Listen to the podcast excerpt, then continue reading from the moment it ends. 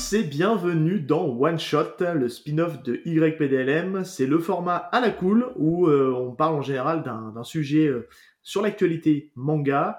Pour m'accompagner dans cette émission, je suis toujours avec Val, l'indétrônable Val. Salut Val. Bonsoir. Mais oui, bonsoir, très très bien, et toi? Ouais, ça va super. Et pour nous accompagner dans ce numéro un peu spécial, on va vous présenter le sommaire bientôt. On est avec Luchisco. Salut Luchisco, comment ça va? Bonsoir. On est censé dire bonsoir, je suppose. Eh ben oui. Alors... Bonsoir, comment ça va? Ben, ça va bien, et toi? Alors on va expliquer quand même tout de suite aux auditeurs pourquoi on fait cette blague sur le soir, parce que c'est un épisode surprise. Là on est en train d'enregistrer le matin, mais techniquement vous allez avoir ça dans vos oreilles. Bah là, ce soir, vous écoutez, il est 19h, et vous avez ça dans vos oreilles, vous écoutez ce format peut-être le plus marqué dans le temps, hein Val, parce qu'habituellement on prend un peu d'avance sur nos épisodes. Là on a mis un marqueur temporel sur cet épisode-là. C'est très bien, il faut, comme ça on parle un peu d'actualité, et bien accompagné, qui plus est, donc dinguerie. Ouais, ça va être cool.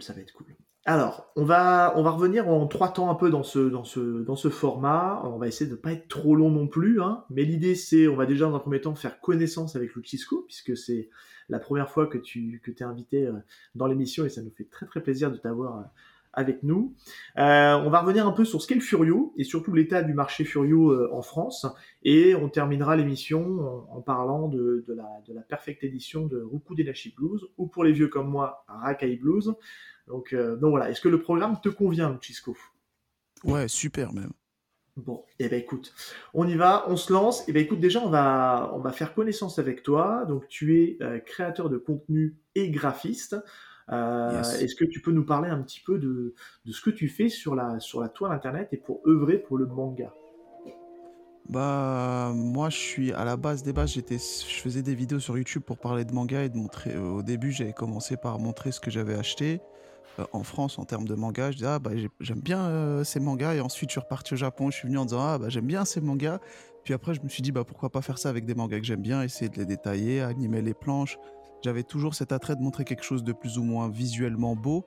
Et du coup, comme je maîtrise un petit peu les outils du type Photoshop, Illustrator, etc. et tout, pour le fun, je m'étais amusé à faire des couvertures de mangas qui n'étaient pas éditées en France. Et un beau jour, les éditions Akata et Mangetsu, mais c'était Akata avec Bruno Pham qui est venu me voir et qui m'a proposé de faire quelques couvertures pour leur maison. J'ai accepté tout de suite parce que je me suis dit... ça va me faire pour une expérience professionnelle. Et là, ça va faire quoi maintenant, bientôt exactement 6 mois maintenant, que je fais des couvertures pour Akata et Mangetsu. Donc, je suis graphiste à mes heures perdues et youtubeur à mes heures pas perdues. Enfin, oui, et puis voilà. Tu peux peut-être citer les mangas sur lesquels tu as collaboré avec les éditeurs. Yes. Alors j'ai commencé avec Les Affamés, donc c'était mon tout premier titre, il y a 2 tomes de sortie. Ensuite j'ai fait All Free chez Mangetsu, c'est un manga qui est en 2 tomes, yes. Et ensuite il y a eu L'Arrachère qui est vraiment super bien, qui est venu derrière. Il y a eu aussi Boys Run the Riot qui est aussi un gros coup de cœur que j'aime énormément. Alors pour L'Arrachère c'est un one shot, et Boys Run the Riot c'est un manga en 4 tomes. Il y en a 2 qui sont sortis pour l'instant, le 3e j'ai pas encore bossé dessus, j'attends d'avoir les natifs, mais ça c'est pour bientôt. Et là pour des mangas qui sont pas encore sortis, alors chez Akata pour l'instant il m'a pas encore proposé de titre, j'attends, peut-être qu'il y en aura à l'avenir. Mais chez Mangetsu on va retrouver un manga de basket qui est vraiment très très cool, qui s'appelle Deep Free. C'est et toi qui es dessus? Ouais, c'est moi qui est dessus. Et j'ai fait une couverture, enfin vous verrez quand ce sera annoncé, mais je me suis donné sur la couverture. Alors il y a la jaquette et la couverture, mais sur la couverture je me suis donné. Et le deuxième manga ce sera Golden Guy, et là pour le coup je me suis, vu que c'est un manga underground, je me suis donné, j'ai essayé de proposer un maximum de bonnes choses pour accompagner le titre, alors que je suis même pas obligé, hein, c'est juste j'ai proposé des trucs et ils ont accepté au fur et à mesure, et je me suis dit au moins, ça mettra une lumière sur l'auteur Jun Watanabe qui fait son retour en France, et un manga qui est vraiment cool. Donc, ça devrait venir en août pour Golden Guy et octobre pour Deep Free. Voilà. Super. Ouais, ça c'est cool. Et moi, je trouve que pour le coup, quand tu parles de Mangetsu, c'est des gens, je trouve qu'ils ont pas mal le nez pour trouver des pépites et des choses. Ah, ça c'est la force de Sullivan. Il est très fort dans ça. Ouais.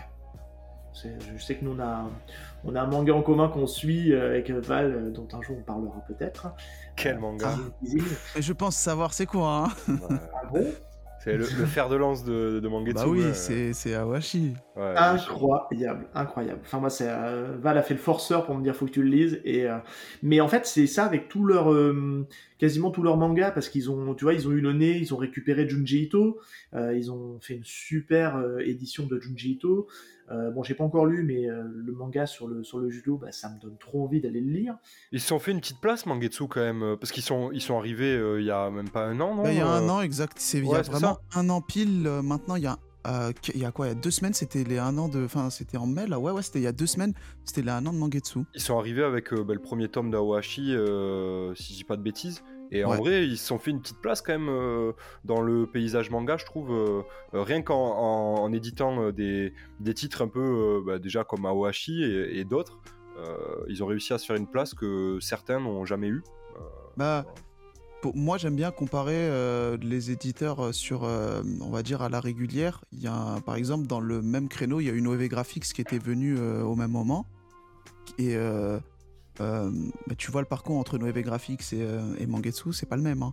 Après, pour Noévé Graphics, c'est un public différent de Mangetsu, mais je trouve que là où Mangetsu a eu plus ou moins des titres entre grands guillemets de niche, ils ont su accompagner les titres et les proposer aux personnes, enfin au grand public. Je pense notamment à Tomier. Alors Tomier, par exemple, il y en a qui vont dire que c'est normal, que c'est grand public, mais non, genre avant le retour chez Mangetsu, dire que tu lisais du Tomier, ou enfin dire que tu lisais c'était pas mainstream en fait, du Junji Ito, c'était au même niveau que du Kazuo Umezu ou carrément du Mizuki, ou pire du Maro. C'était vraiment un truc bien niche, et là je sais pas, ils ont réussi à remettre ils ont redoré son petit blason, ils ont réussi à vendre le personnage, le manga, et ils ont fait quelque chose de très bien en fait, mais je pense que ça c'est dû en grande partie aussi à Sullivan. Tu sens que c'est un passionné qui maîtrise le manga, qui le connaît dans ses détails, enfin il sait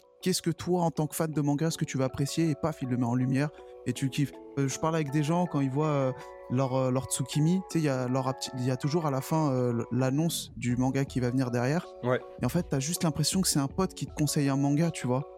Parce qu'il rentre dans les détails, et toi t'es là en mode oh, ça sort quand, tu vois, et voilà.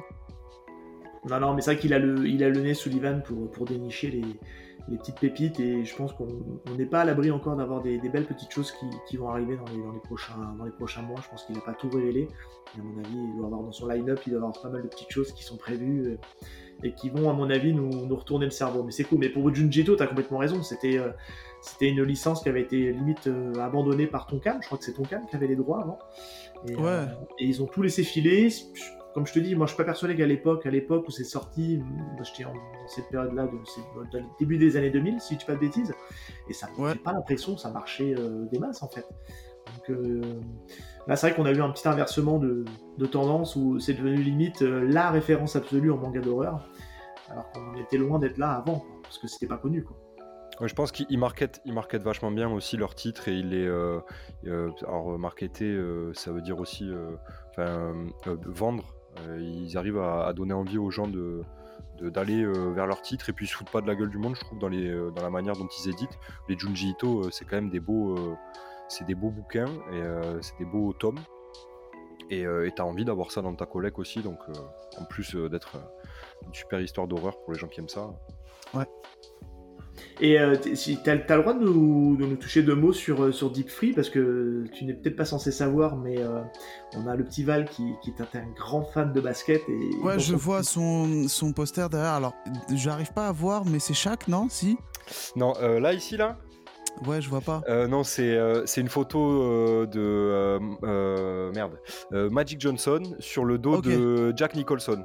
Ok, parce que de loin, je vois juste un grand gabarit avec un maillot jaune, et je me suis dit peut-être que c'est Shaq, l'époque des Lakers, mais non, en fait. Non, c'est Magic avec... bon, après, j'ai plein de trucs chez moi.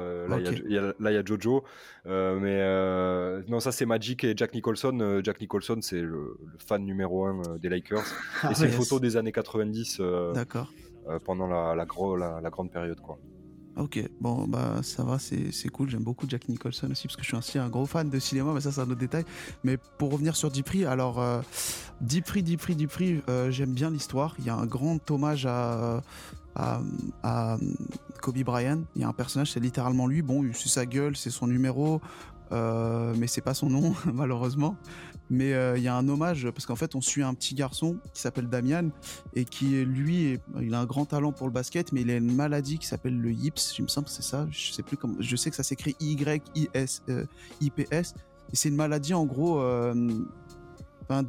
il stresse quand par exemple il va tirer un lancer franc, il stresse quand par exemple il va essayer de faire un shoot, enfin c'est une maladie qui le touche sur le terrain. Donc il l'handicape très souvent quand il doit se donner à fond. Et en fait, il doit combattre cette maladie. Et lui, son objectif, c'est de rentrer en NBA. Mais dans le manga, ça s'appelle la NBO. Et de dépasser Kobe Bryant. Mais il a un autre nom, Kobe Bryant. Et il y a un grand hommage autour de Kobe Bryant dans ce manga. Il y a un grand hommage. Et moi, Kobe, il a marqué ma génération. Et il y a littéralement, il y a une planche, c'est littéralement le dunk de Kobe Bryant où il fait sa bouche comme ça, genre un peu ouais. Le dessin est beau, le propos est magnifique. Il y a, si vous avez apprécié Aoashi, vous allez retrouver ce même tempérament du t'as un talent, t'as envie d'aller quelque part, mais il y a quelque chose qui t'en empêche. Il y a tes collègues qui essayent de te pousser, d'autres qui essayent beaucoup moins. Enfin, il y a un aspect très très très psychologique aussi dans le manga. Et en plus, le personnage est incompris, tu vois. Donc c'est ça le mot fort. Ça se passe au Japon. C'est au Japon, ok. Ouais, c'est au Japon. Et après sur l'édition, alors je peux pas dire plus ou moins, enfin je peux pas rentrer dans les détails ni le montrer ou autre. Bon, je sais qu'on doit attendre l'annonce officielle du côté du pôle marketing et communication. Je sais que ça va venir bientôt. Tu pourrais nous dire quand ça sort. Ouais. Par contre, oui, c'est en octobre. Ça a été annoncé. Ça sort en octobre. Ce sera le tome. C'est fini au Japon ou série longue? Non, c'est toujours en cours au Japon. Moi, j'ai fait pour l'instant le tome 1, 2 et là, je dois finaliser le 3. J'attends juste, les résumés, tout ça, et après, j'incorpore ça sur le truc. Et encore, là, je dois juste rentrer dans les détails du 2 pour le finaliser sur ces petits détails, mais après, ça devrait être bon. Mais ouais, globalement, c'est... En fait, le truc, c'est que... Je vais essayer d'en dire sans trop en dire, c'est que je pense que vous le savez pour beaucoup, par moment vous avez, il y a les endroits, ça reste aussi on va dire le maître mot, enfin les maîtres sur leur licence, donc par moment pour avoir une certaine homogénéité entre les titres dans différents pays, on va vous demander de respecter par exemple le logo, respecter la charte graphique. Donc moi on m'a proposé, je pense que c'était l'équipe de Mangetsu qui m'a dit de rester fidèle au manga de base. Donc je suis resté fidèle au manga de base, mais c'est sur des petits détails où j'ai pu imposer ma patte graphique, notamment sur la couverture, et ça on verra lorsque ce sera annoncé, mais je suis très très fier. On est pas sûr. Ouais. J'ai une petite question par rapport à ça. Peut-être que c'est un peu perché comme question, je sais pas. Mais quand tu fais donc des covers et des jaquettes comme ça, tu t'inspires un peu de ce que t'as lu dans le manga pour pouvoir après aller chercher des trucs un peu artistiques. Genre c'est quoi un peu ta démarche artistique quand tu produis ce genre de dessin et tout ça quoi. En général, quand je suis direct inspiré, donc là par exemple sur les titres où j'étais direct inspiré, c'était tout sauf All Free, mais je vais y revenir. Par exemple, dans le cas de Deep Free, moi le basket c'est un truc qui a marqué ma vie à fond. Je suis toujours la NBA, j'ai grandi, j'ai fait du basket, genre c'est un truc que je connais extrêmement bien. Donc quand on me présente Deep Free, tac, dans ma tête j'ai eu tout. Je me suis remis les mixtapes que j'écoutais à l'époque, je me suis remis des vidéos, et du coup dans ma tête ça a valsé, tu vois. Et donc tu t'inspires, tu t'inspires par exemple moi en priorité sur un truc en particulier qui va devoir sortir. Je me suis inspiré en grande partie des logos qu'ils font dans les merch, que ce soit pour Jordan avec sa silhouette ou autre. J'en dis un peu trop, mais peut-être vous allez voir. Et celle de dans la couverture exclusive qu'on va retrouver, on va peut-être je sais pas si on va en parler, mais bref, j'ai fait une couverture plus ou moins où je me suis lâché. Ça, je me suis inspiré plus ou moins du merchandising de Kobe Bryant dans son Black Mamba, tu sais, un peu avec des trucs avec de la peinture de partout, plusieurs images et tout ça. Je me suis inspiré de ça. Et en fait, ça va très vite. Mais par exemple dans All Free, moi le judo, j'ai juste un pote qui fait du judo dans la haute compétition, genre il est ceinture noire et tout ça. Mais en dehors de ça, moi le judo, non, c'est pas. Genre il est jeune, hein, il vient juste d'avoir sa ceinture noire la semaine dernière. Et mais voilà, j'y connais pas grand chose, mais du coup, ce que je lui ai demandé, comment on dit ça, tata, des trucs comme ça. Du coup, là, à ce moment-là, je peux demander à avoir un PDF du manga pour m'inspirer du manga. Je lis le manga. Et ensuite, j'ai tout qui vient en tête, je prends en compte ce qu'on me demande de faire sur le logo et je tente. Je me dis, tiens, dans ce manga, j'ai remarqué, par exemple, sur All Free, il y a une vingtaine de mangas que j'ai proposés. J'ai essayé de mettre en avant l'effet de vitesse. Pourquoi ? Parce que l'héroïne, elle a une vivacité qui est marquante et même dans le trait. Du coup, ça a été refusé. On m'a dit non, il faut quelque chose de plus impactant. Je dis ok, bah je vais reprendre plus ou moins le design du kimono parce que le kimono, enfin le ji, ça s'appelle ou kimono, ouais c'est ji. Le ji, il a une importance vraiment, on va dire collatérale, enfin très très très importante dans le judo. Donc j'ai essayé de l'incorporer. La forme du manga All Free, ça reprend la forme du ji, donc leur kimono, enfin le haut de leur kimono. Ouais, tu veux dire le judogi. Ouais, le judogi, voilà. Ouais. Ça prend le haut, donc le haut, il reprend le haut de la partie haute, et le bas qui reprend, on va dire, lorsque tu vois les mecs, ils sont aux aguets, tu vois, t'as tout qui ressort, t'as la ceinture qui ressort. Enfin, j'ai essayé de représenter, on va dire, la fougue que tu peux retrouver dans un combat de judo. J'ai essayé de faire au mieux et bah, ça a été validé. Hein. Mon pote qui est dans le judo, il a super validé le logo, donc j'en suis plutôt fier. Trop et cool. Voilà. Non, c'est chouette. Hein. Franchement, je l'ai vu en boutique, je l'ai pas encore acheté, il me fait de l'œil, je pense que je le prendrai parce que c'est une série courte, donc on prend pas trop de risques. Et ça a l'air très très cool aussi au demeurant. Mais ouais, le logo est très sympa et même la couverture, enfin tout pète, hein. Ça donne vraiment envie. Hein. Ouais, non, franchement, même le dessin, en plus, tu sais, c'est le premier manga de l'auteur, Aono Terubo, pardon, et je trouve qu'il dessine super bien pour un début. Ouais. Après, tu remarques quelques petits défauts, mais il se démerde le bougre, hein. Il est bon. Bah, dans la mise, moi je sais que je suis on en reparlera un jour peut-être, mais moi je suis assez friand de tout ce qui est manga d'arts martiaux et je l'ai un petit peu feuilleté et honnêtement c'est propre, c'est vraiment super bien, il y a beaucoup de précision dans les gestes, dans les clés, enfin je trouve que c'est vraiment intéressant et c'est ce qui me donne vraiment très très envie de le lire en tout cas. Ouais, surtout que là, on n'est pas face à un, tu sais, genre ce genre de manga de sport où l'auteur, il a juste regardé 2-3 vidéos et il essaye de le faire au mieux. Je dis pas que quand ils le font, c'est mal fait, mais là, on a l'avis d'un type qui a été judoka, tu vois, donc il l'est toujours même. Donc là, à haut niveau, il a été à haut niveau, hein. C'était un grand judoka. Après, je pense pas que c'était du haut niveau international, mais c'était, je pense, plus national. Ouais, mais déjà, bon, c'est un peu le sport de là-bas, quoi. Donc, ouais. Ah oui, clairement. Et ça a été même recommandé par un judoka de haut niveau au Japon, j'ai oublié son nom, mais bon, quand j'étais en train de feuilleter les natifs du manga japonais, on voyait la tête d'un mec qui était comme ça, bras croisés, en train de dire ouais, c'est cool, il faut l'acheter. J'étais en mode ah, ok, d'accord, donc on est face à quelque chose de vraiment bien, quoi. Ah, donc Mangetsu, il commence à avoir une belle collection de mangas de sport en fait. Ouais. Avec là, du coup, All Free, Deep Free qui arrive plus tard, Aoashi. Tu penses c'est leur, je sais pas, hein, je pose la question comme ça, peut-être que on coupera, hein, j'en sais rien, mais tu penses que c'est un peu leur credo, la ligne un peu éditoriale dans laquelle ils vont se diriger ou... Je pense que en fait, comme on l'avait dit tout à l'heure, c'est très souvent, tu vois, les mangas qui sortent, c'est les mangas que Sullivan aime énormément, tu vois, et il essaye de le montrer au public, donc aux futurs acheteurs et lecteurs. Pourquoi il apprécie ce titre ? Donc en particulier, c'est un fan de manga qui arrive à éditer des mangas qui sont plus ou moins intéressants et lui il aime beaucoup le sport, c'est genre je pense que vous le voyez, hein, je sais pas si vous le suivez sur Twitter, c'est un grand fan du Paris Saint-Germain, il te parle de tout type de sport, il aime le basket, il aime tout, donc je pense que le sport ça, c'est une place importante pour lui, mais globalement dans le manga le sport c'est une grosse importance dans l'esprit shonen entre grands guillemets et là où au Japon dans le Shonen Jump on n'a plus du tout de manga de sport, bah, je trouve que c'est intéressant de ramener des mangas de sport avec plus ou moins de la diversité, parce qu'on était souvent resté sur la boxe ou le foot, ou même plus récemment le basket, hein, avec Kuroko ou même Slam Dunk. Bah, là, il apporte de la diversité. Bon, après, c'est un manga un peu what the fuck, mais il y avait King Kong, je crois, ou Ping Kong, j'ai oublié le nom. Ping Kong, ouais, je crois. Ouais, voilà, Ping Kong. Bon, après, c'est un peu what the fuck, mais ça reste quand même, il y a un esprit sportif, ça reste du ping-pong. Ça a l'air très stylé. Hein. Ouais, c'est super stylé. Moi, ce genre de manga un peu taré comme ça, je kiffe. Je pense que ouais, il a un attrait pour le sport. Est-ce qu'il y a une volonté de mettre en avant une collection sportive ?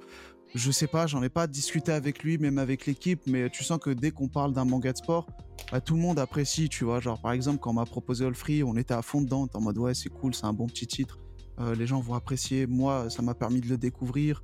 Ensuite, Deep Free. Alors Deep Free, tu vois, par exemple, quand on me l'a proposé genre limite comme si c'était normal, hein, genre c'est pas, waouh, attention, t'auras une grosse série, c'était en mode, voilà, t'auras un super manga de sport.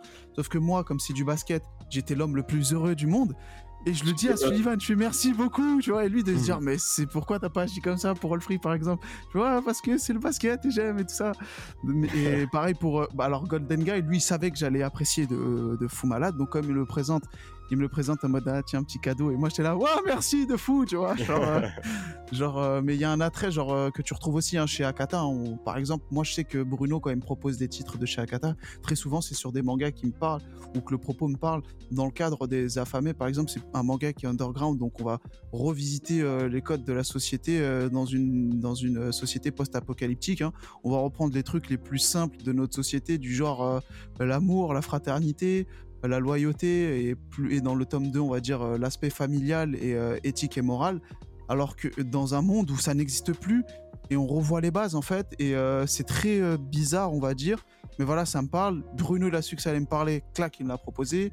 Boys Run the Riot, ça parle de streetwear, mais pas que, ça parle plus ou moins de la transidentité. Moi, personnellement, ça me touche pas, mais dans son propos, ça me touche parce que c'est quelqu'un que personne ne comprend.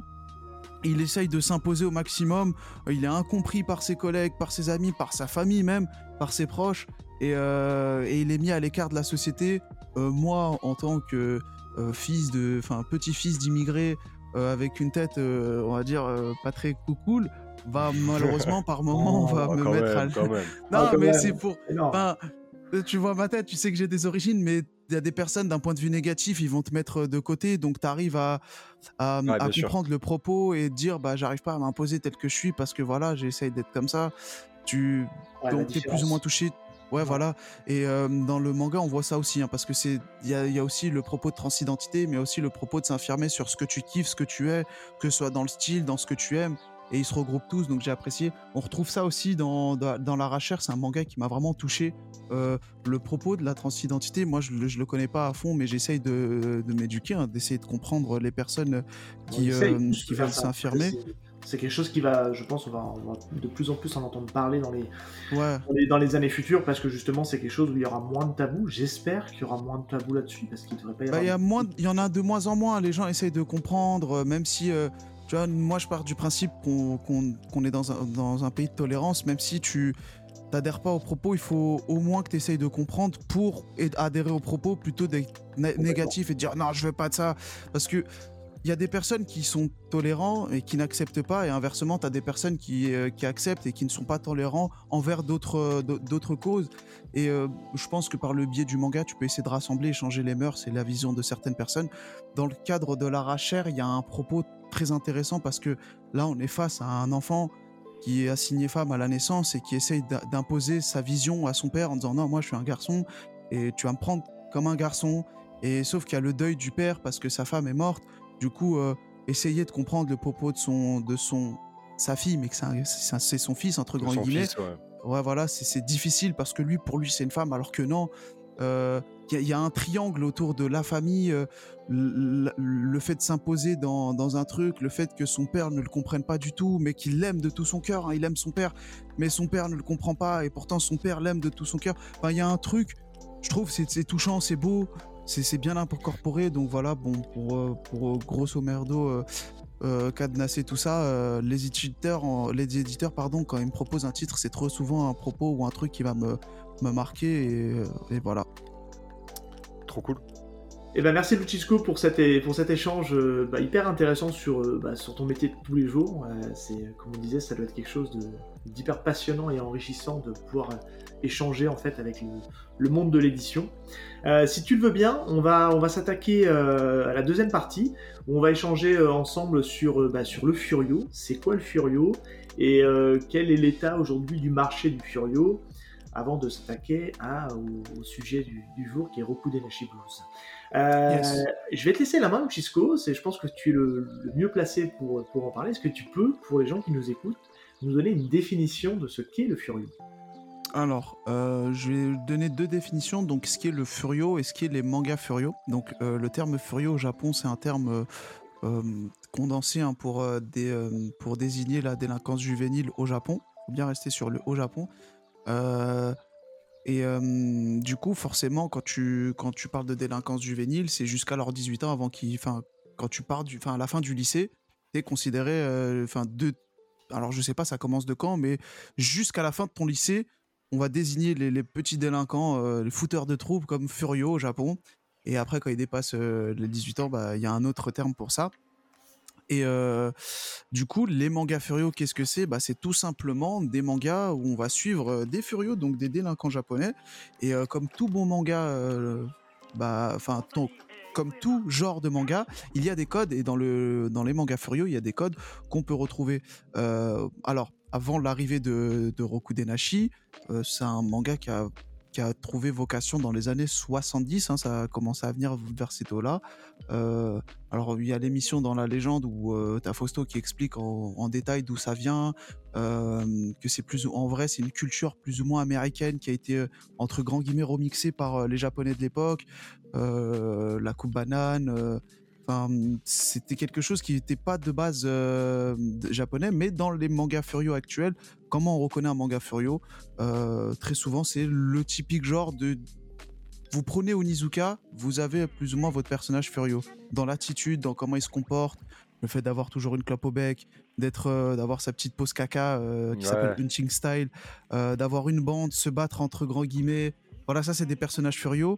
Les codes qu'on peut retrouver là-bas, en général, c'est soit ils se battent pour un territoire, soit pour une idéologie, soit parce qu'ils veulent prouver que c'est les plus forts. Et on va souvent observer plus ou moins des thèmes abordables dans les shonen, hein, parce que majoritairement, c'est soit des shonen, soit des seinen. Mais l'amitié, la fraternité, la trahison, l'envie de s'imposer dans une société où on est mis à l'écart. On le redisait tout à l'heure dans la partie un peu édition pour les titres qui me touchaient. Trouver sa place. Voilà, c'est ça, parce que, par exemple, Rakaï Blues s'appelait Rakaï Blues, mais les furieux, c'est pas vraiment les rakai que nous, on connaît, tu vois. Genre, au Japon, c'est tellement strict et encadré que si tu sors ne serait-ce que d'1 millimètre du cintre qu'on doit te tailler pour dire qu'il est une bonne personne, genre le fait de juste arriver en retard ou d'avoir un dégradé ou une teinture, bam, t'es considéré comme quelqu'un à l'écart. Donc forcément, si on te considère à l'écart, tu vas complètement à l'écart et tu rentres dans une bande de Bōsōzoku, etc. Donc les Bōsōzoku, c'est plus ou moins des fans de moto. Voilà, c'est des motards. Ils ont des tokofoku, c'est leur veste avec plein de patchs à l'intérieur pour montrer soit leur revendication territoriale ou leur code, hein. Donc voilà, donc en termes de manga furieux, les gros classiques, entre grands guillemets, il y en a 2. On a Rokudenashi qui, lui, a pas révolutionné le genre, mais qui a su imposer son style un peu à la manière de Dragon Ball. Moi, je le compare souvent à Dragon Ball, c'est que Dragon Ball, lui, il n'a pas renouvelé le genre Neketsu. Il a juste créé une patte, une identité graphique, et il a mis un gros tampon pour dire « Voilà, ça se passe comme ça et rien d'autre. Je vais m'inspirer d'Ashita Nojo dans la rivalité, mais je vais le complexifier ou je vais l'améliorer à ma sauce. Les différents arcs narratifs qui durent 2 ou 3 tomes, je vais les rallonger. Dans Rokudenashi, on retrouve ça aussi. Et il y en a un autre qui lui a révolutionné et qui l'a, on va dire, pas complexifié, mais qui l'a créé littéralement tout un univers autour. C'est Crows. Donc t'as Crows, Worst, t'as les Gaiden qui sont des histoires plus ou moins parallèles à ce qui se passe. T'as des histoires qui se passent dans la même timeline que Crows ou Worst avec Yuppie, etc. Enfin, c'est très très large. Et voilà, entre gros guillemets, ça va être eux les 2 mangas furieux. Il y a aussi une contraction. Des gens vont penser que certains mangas sont des mangas furieux alors que pas du tout. Par exemple, en tête... les plus connus, hein, des gens vont vous dire que Slam Dunk est un manga furieux, c'est complètement faux. C'est faux. Alors, il y a une grosse partie furieuse, ça, on va pas se mentir, la première partie. Au début. Ouais, complètement. Moi, j'aime poser le ton en disant que c'est furieux, hein, le début de Slam Dunk, c'est furieux. Le sport est utilisé comme un tout petit fil rouge, hein. Sakuragi, il est même pas intéressé par le basket, il veut juste serrer une meuf. Et quand il utilise le sport, il se bat littéralement, genre c'est pas du vrai basket, mais jusqu'à un arc précis avec Mitsui Isashi. C'est là que pour moi l'arc furieux s'arrête et on rentre dans un manga de sport. Et du coup, je peux accepter que les... principalement les 3 ou 4 premiers tomes, hein, de mémoire. Ouais, hein. C'est ça, c'est le début, mais tu peux comprendre la vibe Furio, et je peux comprendre que les gens disent que c'est un Furio, mais c'est pas le cas. Mais parce que qu'après... Anamichi Sakuragi, il a ce côté Furio, ce côté un peu délinquant. Ah, il a une bande, hein, littéralement. Ouais, il a sa bande. Il a une bande. Et on les voit, ils sont un peu habillés comme, avec des tenues de lycéens classiques, comme dans Rokudenashi Blues. Ouais, il a sa banane, il a ses cheveux rouges. Mitsui Shashi, c'est un Furio, hein, c'est le mec qu'on voit à la fin. Il a une clope, il a une bande, il attaque le gymnase. Il y a une ambiance très Rookies, hein, d'ailleurs, dans les débuts. Cette ambiance de, ils sont tous dans un club de sport, mais ils font que de se battre. Ouais. Mais d'ailleurs, ça me choque pas en fait que Morita le fasse, hein, lui-même derrière avec après Rokudenashi. En plus, c'est la même génération, donc c'est plus ou moins compréhensible. Mais c'est de lui aussi Rookies de mémoire. Hein. Rookies, oui, c'est de Morita. Il fait Rakaï Blues et ensuite il fait Rookies, Rookies derrière, ouais, c'est ça. Ouais. Ouais. Mais je me permets de faire une petite intervention, mais j'en ai parlé à Seb hier et j'ai vu ça sur Twitter là récemment. Apparemment, je sais pas si c'est très récent ou pas, mais il y a une petite anecdote comme quoi dans un bar s'est retrouvé donc les auteurs de donc Hunter x Hunter, Yoshihiro Togashi, l'auteur de Morita, l'auteur de Rokudenashi Blues, l'auteur de Captain Tsubasa, je crois, et le troisième et le quatrième, il y a un quatrième larron. Putain, j'ai plus le nom. Alors, c'était Togashi qui avait mis une photo d'un dessin qui se sont mis. Alors je vais essayer de retrouver l'image, hein, je l'avais liké, mais c'est Inoué, c'est Inoué. C'était Inoué, ouais. C'est Inoué le quatrième, et il y a une espèce de, il y a eu un autographe où il y a les quatre auteurs qui ont dessiné leurs personnages dessus, et c'est là que tu comprends que ils sont proches, quoi, et que c'est la même génération, ils ont partagé les mêmes codes un peu, et ils se sont suivis, quoi. Et ça, je trouve ça grave. Ouais. Non, c'est vrai que c'est cool. Et moi, quand j'ai remarqué ça, je me suis dit putain, mais la génération de monstres, les mecs, c'est des monstres. Ils ont grandi ensemble, ils ont fait leur manga ensemble, et ils ont sorti que des pépites, eux tous.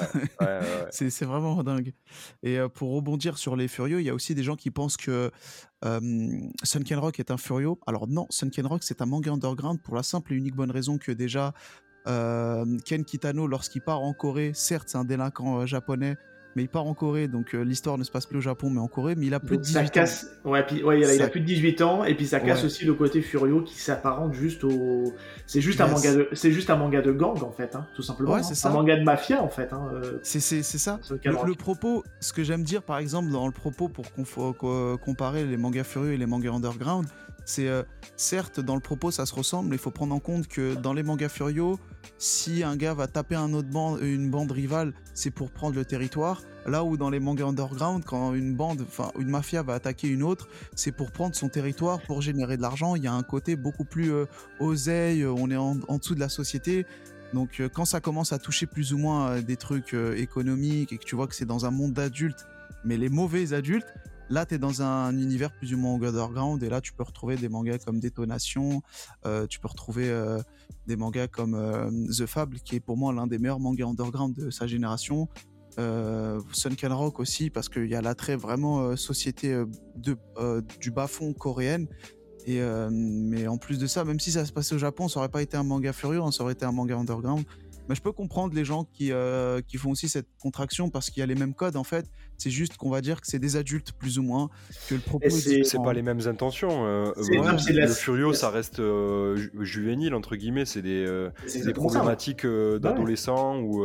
C'est de la sémantique en fait. Hein. C'est à partir du moment où tu transposes le propos sur de l'adulte et tu le sors même en plus que ça. Donc pour Sunken Rock, tu le sors du territoire japonais. Enfin, ça t'as cassé deux codes qui font que ce n'est pas un Furio, quoi. Après, il y a peut-être ça reste un manga de gang qui reprend les mêmes codes. Hein. Il y a peut-être aussi le fait qu'on rapproche au Japon, par exemple, les Furio avec le monde des Yakuza. Ou peut-être que la porte d'entrée quand t'es un Furio et que en fait tu t'es un petit délinquant et que tu n'arrives pas à te sortir de ce bourbier-là, bah, du coup la porte d'entrée pour entrer dans l'univers mafieux, elle est un peu plus simple peut-être.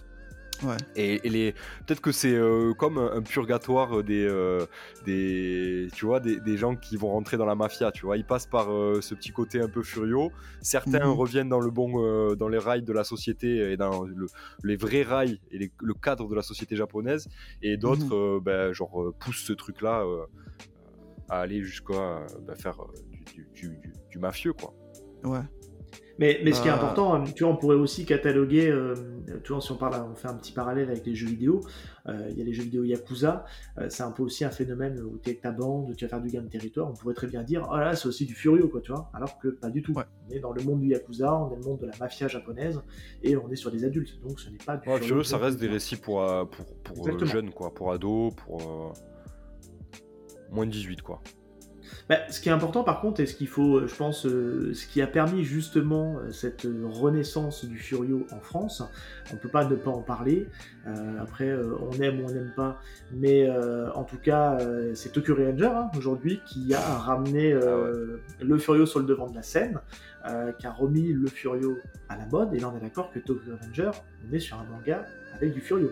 Tu me contredis ou pas? Oui, d'accord. Non, okay. C'est pur Furio, Tokyo Revengers. Ah oui, bien sûr. Moi, j'aime bien parce que, en fait, bon, alors quand t'es fan de Furio, forcément, Tokyo Revengers, c'est pas le meilleur. Ouais. Mais ça reste un Furio dans le sens où il y a quand même les codes, on explique ce qu'est un Bōsōzoku, on explique plus ou moins la hiérarchisation des clans, c'est bien expliqué, hein. C'est bien fait, c'est pas... pour vous dire, j'aime ça appeler les gens qui considèrent... Il y a des genres, malheureusement, qui peut-être, je sais pas pourquoi, qui vont considérer Slam Dunk comme un Furio et pas du tout Tokyo Revengers, alors que dans les codes et l'éthique Furio, Tokyo Revengers, il arrive à s'imposer et montrer ce que c'est. C'est juste que dans les phases de combat, c'est pas bien fait, il est vrai que c'est un peu enfantin, peut-être aussi que certaines personnes sont un peu dégoûtées du côté mainstream qui a débarqué très récemment avec l'animé, donc forcément on connaît les gens, quand quelqu'un fonctionne... Il y aura toujours des gens qui, parce que c'est à la mode, vont te dire par principe c'est nul, tu vois, parce qu'ils veulent pas rentrer dans le moule et parce que peut-être qu'aujourd'hui le Furio donne aussi un peu, si tu veux, cette sensation de d'être un peu à la marge et de pas faire comme tout le monde. Donc c'est peut-être aussi pour ça que comme c'est trop mainstream, bah forcément c'est peut-être moins Furio qu'un vrai Furio comme Rakaï Blues. Non, et puis il faut pas se mentir, mais je pense que pour les gens qui aiment le Furio depuis très longtemps et tout ça, ça n'a pas changé grand chose Tokyo Revengers, mais pour les gens qui ne connaissaient pas du tout le Furio, il y a des gens qui se sont découverts une vraie passion, un attrait pour ce genre de récit là, et qui ne l'auraient pas découvert en allant sur des anciens titres parce que ils sont dans le manga depuis peu, et puis peut-être qu'ils sont plus attirés par des récits un peu plus récents, et donc du coup ils sont tombés sur le marketing de Tokyo Revengers, ils se sont dit c'est quoi, et puis boum, ça leur a fait découvrir ce style, et je trouve que c'est cool, hein. Bah, moi je le voyais comme ça en vrai, Tokyo Revengers, ma première vidéo lecture manga qui est plus ou moins la chronique sur ma chaîne YouTube où je raconte l'histoire d'un manga, des fois je fais un petit tour sur l'auteur ou autre, là je parlais du Furio et je disais que pour moi Tokyo Revengers, certes c'est pas le meilleur Furio, on va pas se mentir, mais pour une nouvelle génération, c'est ce Furio qui va mettre en avant la culture, qui va pousser les gens à s'intéresser, et moi je l'ai remarqué en fait, c'est que des gens m'ont connu grâce à Tokyo Revengers, déjà le manga, et j'ai ressenti un grand boom dans les gens qui m'ont suivi ou dans juste la communauté Furio après l'arrivée de l'anime, où les gens sont allés plus loin que de rester sur Tokyo Revengers, mais qui sont allés découvrir d'autres titres. Je pense à un collègue qui s'appelle Bou, lui il a découvert le Furio avec Tokyo Revengers comme pour beaucoup, et son Furio préféré c'est Bakuan Reto parce qu'il s'est pas arrêté à Tokyo Revengers et il a découvert d'autres titres, et là il est sur Crows il me semble, donc il commence à vraiment s'intéresser, il y a plein de gens qui sont comme ça, et c'est une très bonne nouvelle parce que forcément la communauté Furio avant l'arrivée de Tokyo Revengers, c'était que des darons. Bon, moi, je commence à rentrer dans la phase daron, là, j'ai 25 ans. Et tu vois qu'on a grandi et que c'était un truc qui était plus ou moins, pour certaines personnes, old school, alors que pas du tout. Hein. Au Japon, c'est juste que c'est quelque chose de très niche. Donc forcément, c'est difficile d'aller repêcher quelque chose qui est au fond de ton océan. Et Tokyo Revengers, c'était vraiment le manga qui permettait de ramener, entre grands guillemets, la nouvelle génération au fond de l'océan pour aller chercher des petites pépites, quoi. Je pense que c'est plus niche en Europe et en Occident qu'au Japon.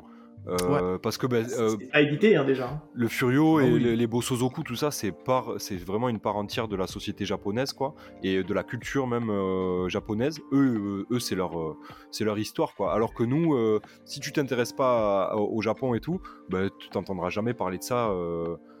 En France, quoi, si tu fais pas de manga ni rien, donc c'est très connoté, enfin c'est très japonais, quoi, le Furio et les Bōsōzoku et cet esprit là et le Furio, quoi, et du coup forcément c'est cool d'avoir des mangas qui te l'amènent et qui te le présentent, et là en plus si tu kiffes, Franchement, t'as amplement raison, vraiment. C'est même une culture à part entière. C'est pour ça qu'on en a pas très souvent, parce que majoritairement, les titres de chez...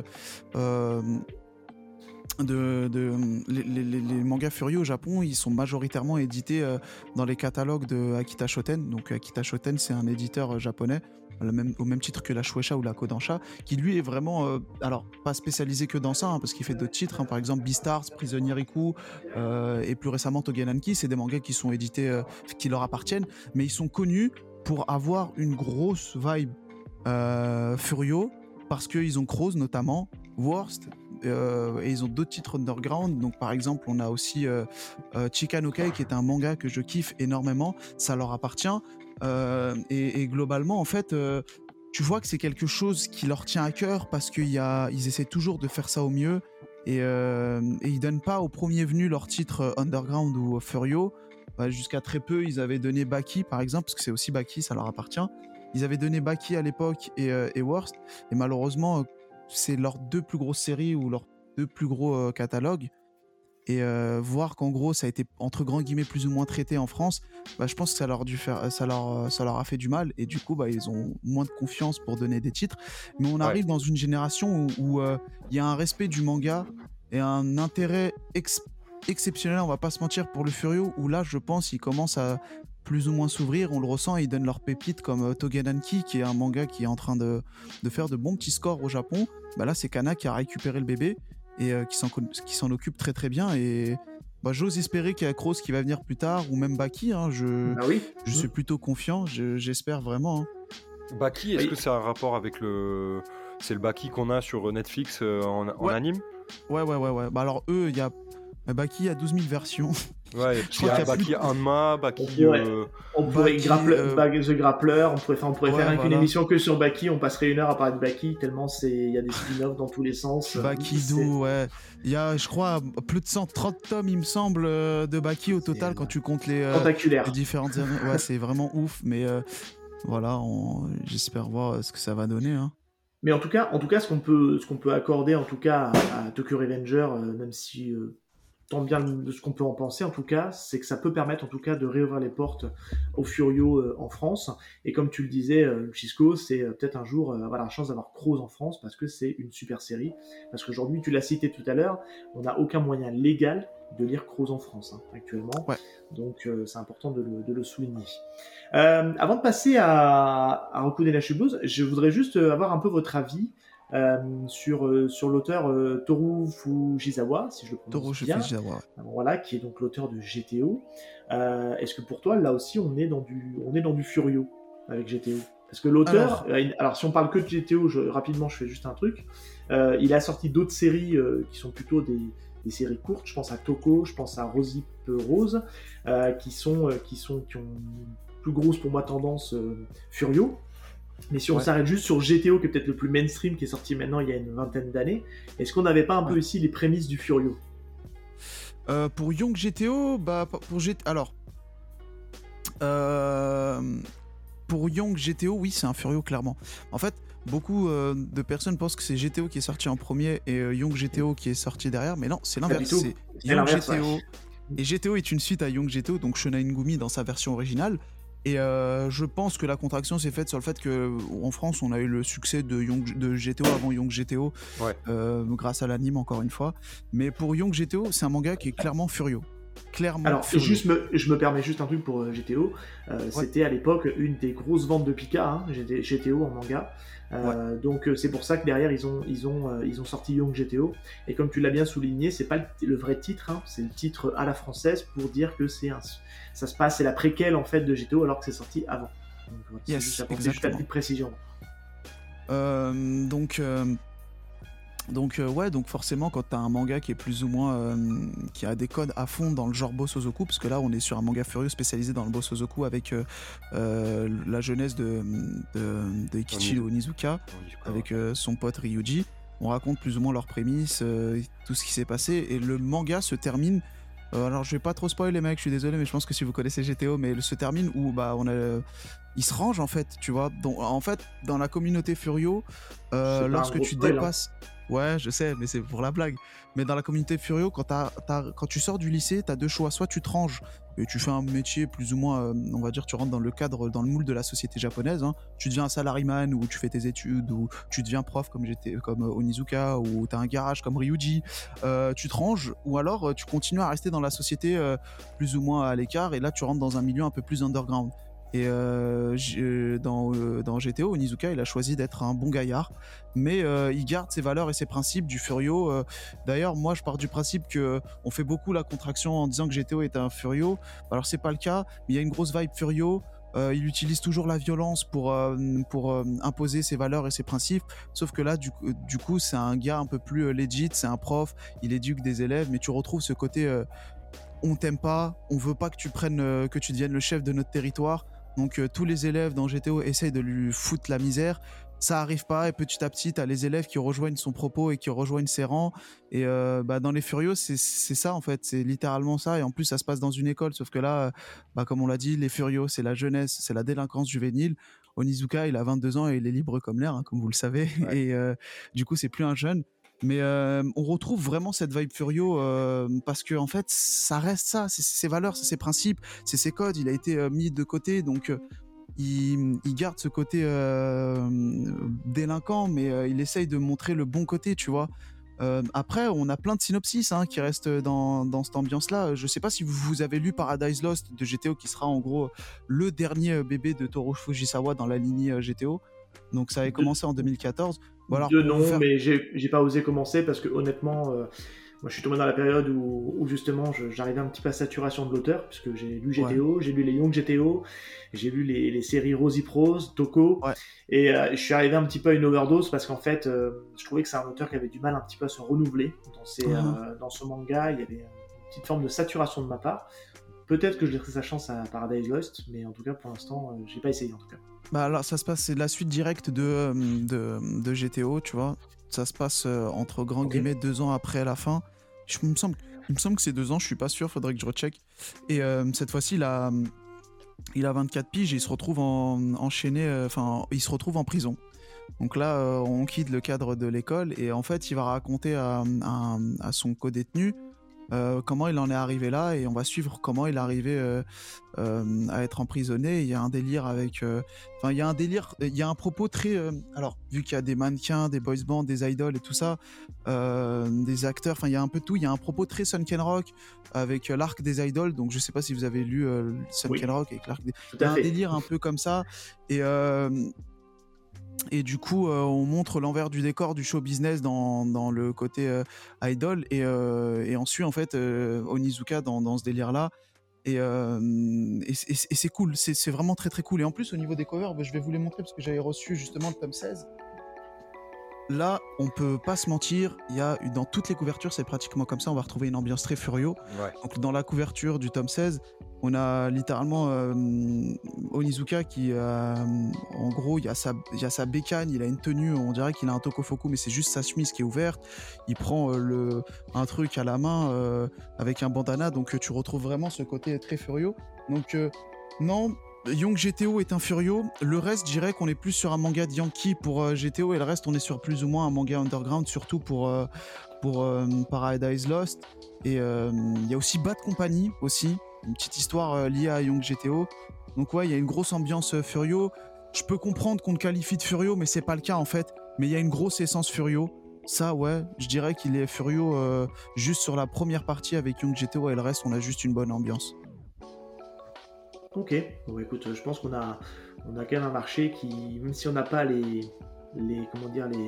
gros bangers du monde de Furio qui sont dispo en France, on a quand même de quoi faire, hein, je trouve, malgré tout. Je pense que c'est peut-être le moment de les remettre en avant, peut-être pour les éditeurs, de profiter un petit peu de ce succès de Tokyo Revenger, parce que même s'il est là, même si, voilà, on peut, comme je disais tout à l'heure, on peut en penser ce qu'on veut.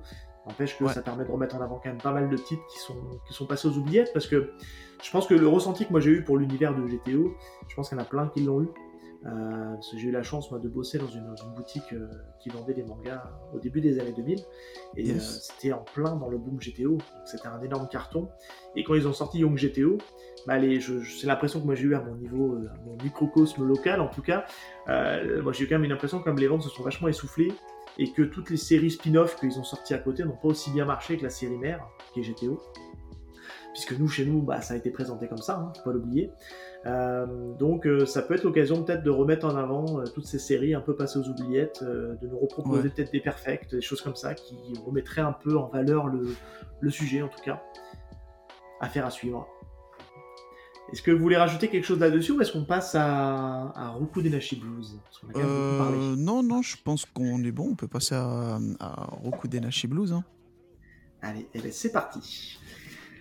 Alors, Rokudenashi Blues, moi j'ai vraiment du mal à prononcer ce titre, à chaque fois j'ai ma langue qui fourche, donc c'est vrai que je m'en voulais pas si de temps en temps je dis Rakaï Blues, parce que je suis resté sur l'ancienne édition. Donc pour rappel, Rakaï Blues c'était sorti il y a quand même quelques années aux éditions J'ai lu. On n'a plus de nouvelles pendant des années. Là, on va dire que le marché de l'occasion a fait s'envoler les prix sur Rakaï Blues, que je trouve que au niveau tarif, ça devait avoir des prix, c'était complètement débile, je pense. On est arrivé à des tarifs complètement insane. Je trouve que le marché de la spéculation de manga d'occasion, ça devient n'importe quoi. Et donc c'est très très bien que Pika ait récupéré les droits pour justement nous proposer ce nouveau format. Donc on l'a dit tout à l'heure, c'est un manga de Masanori Morita et ça a été édité pour la première fois au Japon en 1988. Donc ça a quand même quelques années, hein. Ça a 34 ans, c'est pas tout jeune. Et on a donc depuis juin 2022 cette nouvelle édition qui est arrivée donc chez Pika dans ce nouveau label qui s'appelle Pika Masterpiece. Donc, pour l'instant, on ne sait pas ce qu'on aura d'autre dans ce label-là, mais en tout cas, c'est Rokudenashi Blues qui ouvre le bal. Donc, c'est une série en 25 tomes dans ce nouveau format-là. Luchisco, vas-y, je te laisse nous faire le pitch de Rakaï Blues.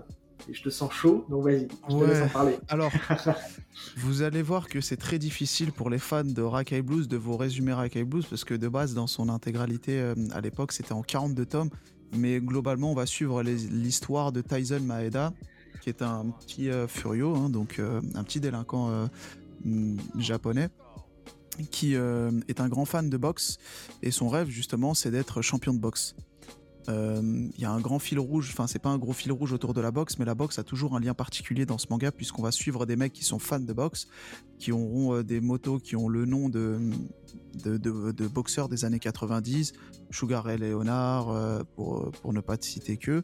Et globalement, déjà le nom du personnage, Taison Maeda, voilà. Bah, ça renvoie à ce qu'on avait dit tout à l'heure, c'est que la majorité des furios, en fait, ils vont reprendre leur prénom des prénoms américains, hein. Donc pour citer par exemple Tokyo Revengers, Mikey, Draken, et tout ça, c'est des prénoms américains parce que bah, je vous l'avais dit tout à l'heure, encore une fois, ça dérive des années 70 où en gros il y a une période avec l'arrivée de Grise, le fait d'avoir une coupe banane, une veste en cuir, une moto, une clope et une jolie nana pendant cette époque-là, ça a touché le Japon, donc les Japonais ont tenté de faire ça et du coup reprendre aussi ce petit nom, d'avoir des noms du style Billy, nanana.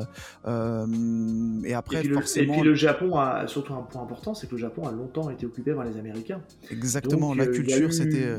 Les années 50-60, les Américains étaient encore présents sur le territoire japonais. Hein. Donc, peut-être exactement. Pas 60, mais au moins 50 pour sûr. Ouais, bah, exactement. Le terme Yankee vient de là. Exact, je crois. Ouais, c'est ça. Le terme Yankee vient de là. Le Yankee originel. Oui, le Yankee originel, c'est un nord-américain, mais. Ouais, le Yankee originel dans le lore, je pense que c'est James Dean parce qu'il a sa petite coupe, sa veste, sa moto. Oui. Enfin, genre, tu prends des photos de James Dean, tu les compares à quelques planches de Rakaï Blues. T'as vraiment la même gueule, hein, limite. Hein. Il est là avec sa veste ouverte, col relevé, clope, petit regard teigneux, t-shirt blanc et tout. Tu retrouves quelques pages aussi dans. Enfin, ils ont cette ambiance-là. Et tu la retrouves aussi dans Rokudenashi. Mais le fort, pour revenir sur le résumé, c'est que on va suivre en fait l'identité furio de Taison Maeda avec ses collègues et on va te montrer en fait tous les codes du furio au fur et à mesure. Et te les complexifier, mais pas dans les complexifier pour te perdre, mais rentrer dans les détails du pourquoi ils en arrivent là, pourquoi ils sont comme ça. Exactement, bah, là il y a une ambiance, putain, James Dean à fond dans cette page-là. Pour le off, j'étais en train de montrer une case où on voit en fait Maeda en train de se serrer les poings en t-shirt blanc qui fait vraiment penser à James Dean, voilà. Exactement, pantalon remonté, coupe banane, il a la totale, quoi. Et mais pour Rokudenashi, ouais, globalement, pour rester sur le résumé, c'est Taison Maeda, fan de boxe, qui souhaite devenir champion de boxe, sauf que en tant que Furio, il a plein plus ou moins de petits problèmes qu'il va devoir régler avec sa mentalité de Furio, avec ses potes. On va dire ses problèmes, et on va suivre l'histoire de ce garçon qui va évoluer au fil du temps et passer d'une grosse crapule à un mec plus ou moins bon à la fin de ce manga, et on va voir cette évolution, on va voir son entourage aussi évoluer avec lui. Est-ce qu'il est chef même dès le début ou Alors non, justement, voilà, c'est ça que je voulais justement apporter, c'est une très bonne question. Moi je trouve qu'en fait ce côté valeur, des nobles valeurs, je trouve qu'il les a dès le départ en fait, Maeda. Ouais. Et c'est ça qui est très cool, il appartient pas à une bande en fait, il arrive en fait, on peut poser le contexte de Rakaï Blues dès le départ. Ouais. C'est qu'en fait il va en fait dans un lycée où il était pas prévu d'aller, il y va parce qu'en fait il a entendu une rumeur qu'apparemment les filles étaient habillées d'une manière un peu sexy dans ce lycée-là.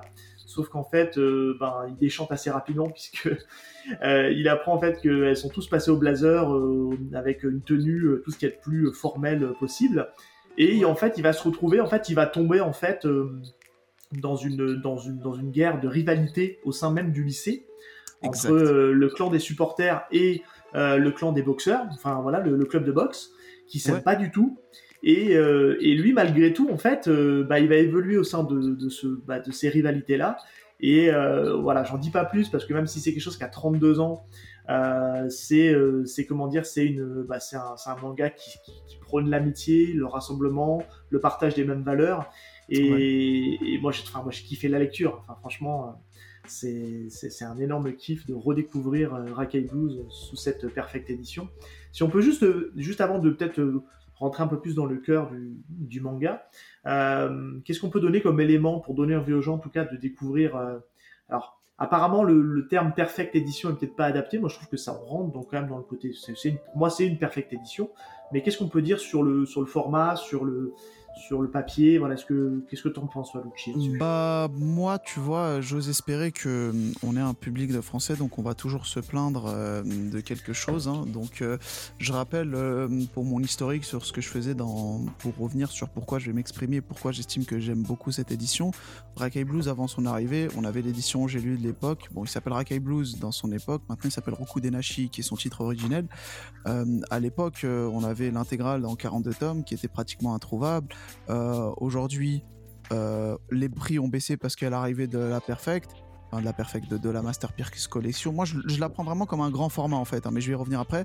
Mais moi je militais pour qu'on ait un retour de ce manga pour les jeunes générations avec un prix plus ou moins accessible, parce qu'à l'époque, les gens le disent pas, mais une intégrale de Rakaï Blues, c'était pour les 42, même pas pour les 42 tomes, des fois t'avais juste 36 tomes, tu devais payer un SMIC littéralement, des bails de 600-700 balles pour juste 32 tomes, jaunie, traduction d'époque, c'était un bordel sans nom. En plus, c'est pas très beau, on va pas se mentir, c'est très daté, le confort de lecture il y est pas, enfin il y a plein d'inconvénients. Pour mettre un tarot, pour mettre ce tarot-là, je préfère mettre dans d'autres mangas, tu vois, honnêtement. Donc l'accessibilité, la découverte légale de Rakaï Blues, elle était pratiquement impossible. Donc pour remettre dans le bain, pourquoi faut lire Rakaï Blues ? C'est un gros classique du Jump. Il a fait partie, il était aux côtés de Dragon Ball, Yu Yu Hakusho, Slam Dunk, donc des gros mastodontes du Jump, et il arrivait à s'imposer. 42 tomes, c'est pas rien du tout, surtout pour l'époque.